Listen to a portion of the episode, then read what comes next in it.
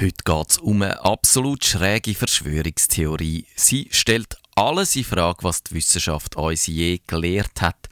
Und sie sagt, dass alles anders ist. Nämlich so, wie es in der Bibel steht. Und zwar genau so. Das sagen die Young Earth Creationists oder kurz YEX. Die heißen nicht so, weil sie besonders jung oder weil sie jung im Geist wären, sondern weil sie daran glauben, dass unsere Erde jung ist. Äh, in der Bibel steht nämlich zuvorderst, ganz vorderst vorne drin, dass der Gott die Erde in sieben Tagen erschaffen hat. Und wenn man dann sich den weiteren Verlauf von dem Buch anschaut, dann kommt man zum Schluss, dass die Erde ungefähr vor 5700 Jahren muss erschaffen worden sein. Am Noah seine Flut hat dann so ungefähr vor 4000 Jahren stattgefunden. Die Bibel als Geschichtsbuch, wo wörtlich beschreibt, wo wir herkommen, da kann man jetzt finden, dass die Jex einfach mal den Unterschied zwischen Mythos und Historie nicht so ganz begriffen haben und dass man den denen mal erklären sollte.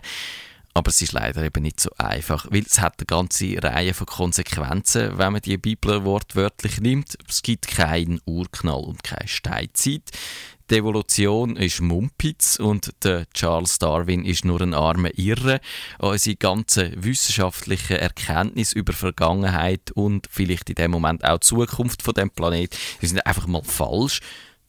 Archäologie ist irgendwie ein eine nutzlose Angelegenheit und C14-Datierungsmethoden und andere Techniken zur Altersbestimmung müssen komplett falsch sein sobald sie irgendein älteres Datum als die 6000 Jahre ergeben. Und da könnte man ja zum Schluss kommen, dass die ganze Wissenschaft sowieso nur ein Humbug ist, weil sie überhaupt nicht zu den einzigen waren von den Yeks, von den Young Earth Creationists passt. Jetzt kann man es umgekehrt recht seltsam finden, wenn jemand herkommt und sagt, ein Großteil oder fast alles oder eigentlich alle von unseren wissenschaftlichen Erkenntnissen sagen ihr Glauben. Die Ex haben darum auch ein paar interessante Argumentationstechniken entwickelt, um so ihre eher schwierige Position zu vertreten. Sie sagen zum Beispiel, die Evolution selber ist auch nur eine Theorie, eine Theorie wie jede andere. Und darum müssen wir in der Schule die Evolutionstheorie entweder verbieten oder halt jede andere Theorie auch lehren. Angefangen damit hat William J. Bryan, der ist mehrfacher Kandidat fürs US-Präsidentenamt und hat ab 1919 behauptet, der Erste Weltkrieg sei ein Produkt vom Darwinismus gewesen. Verschiedene US-Bundesstaaten haben darüber aber Schulbücher verboten, wo drin gestanden ist, dass der Mensch von einer niedrigeren Lebensform abstammen würde. Tennessee zum Beispiel hat das verboten. Die religiösen Fundamentalisten haben darüber aber die Lehre vom Kreationismus in die Schulbücher eingetragen. Bis 1987 durch ein Urteil vom obersten Gericht der USA, das unterbunden worden ist. Der Richter hat gesagt, es gelte die Trennung von Kirche und Staat und darum gehöre der Kreationismus auch nicht an die Schule.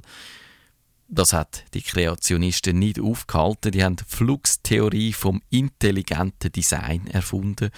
Da wird gesagt, das Leben und das Universum durch einen intelligenten Schöpfer gemacht worden sei weil der intelligente Urheber aber nicht näher definiert wird, ist es auch nicht religiös im weitesten Sinn und das Ganze wird dann auch so als ernsthafte wissenschaftliche Theorie verkauft und darum sollte man das Ganze auch können an Schulen und Universitäten lehren.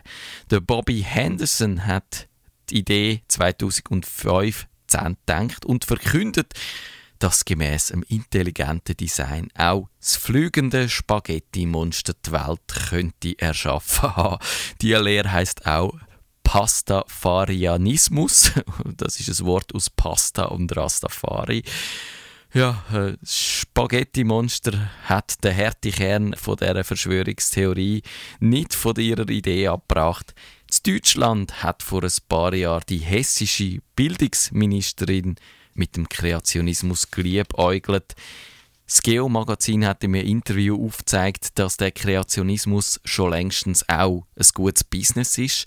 Ein Berliner Filmemacher namens Fritz Poppenberg verdient Geld damit. Es gibt diverse Leute, die Bücher zu dem Thema schreiben. Und in der Schweiz gibt es die Zeitschrift Faktum. Die sieht von außen aus wie die seriöse Wissenschaftszeitung Spektrum der Wissenschaft, verkauft aber so kreationistische Thesen. Fazit. Es gibt den Kreationismus in vielen Varianten, auch in solchen, die mit der Wissenschaft besser übereinstimmen und vereinbar sind. Der Langzeitkreationismus oder der Neokreationismus versucht das. Und die offizielle Position der katholischen Kirche ist die theistische Evolution. Die Evolution hat es gegeben, aber es ist das Resultat von einer höheren Macht gewesen. Der Glaube an die junge Erde lädt aber keine so eine Übereinstimmung zu. Und das macht die Sache zu einer waschechten Verschwörungstheorie, weil sie aus der Wissenschaft eine Lüge macht und aus den Forscher Lügner. Und Verschwörung von Wissenschaft gegen die Religion wird also quasi implizit unterstellt, auch wenn sie in dem Fall natürlich umgekehrt ist.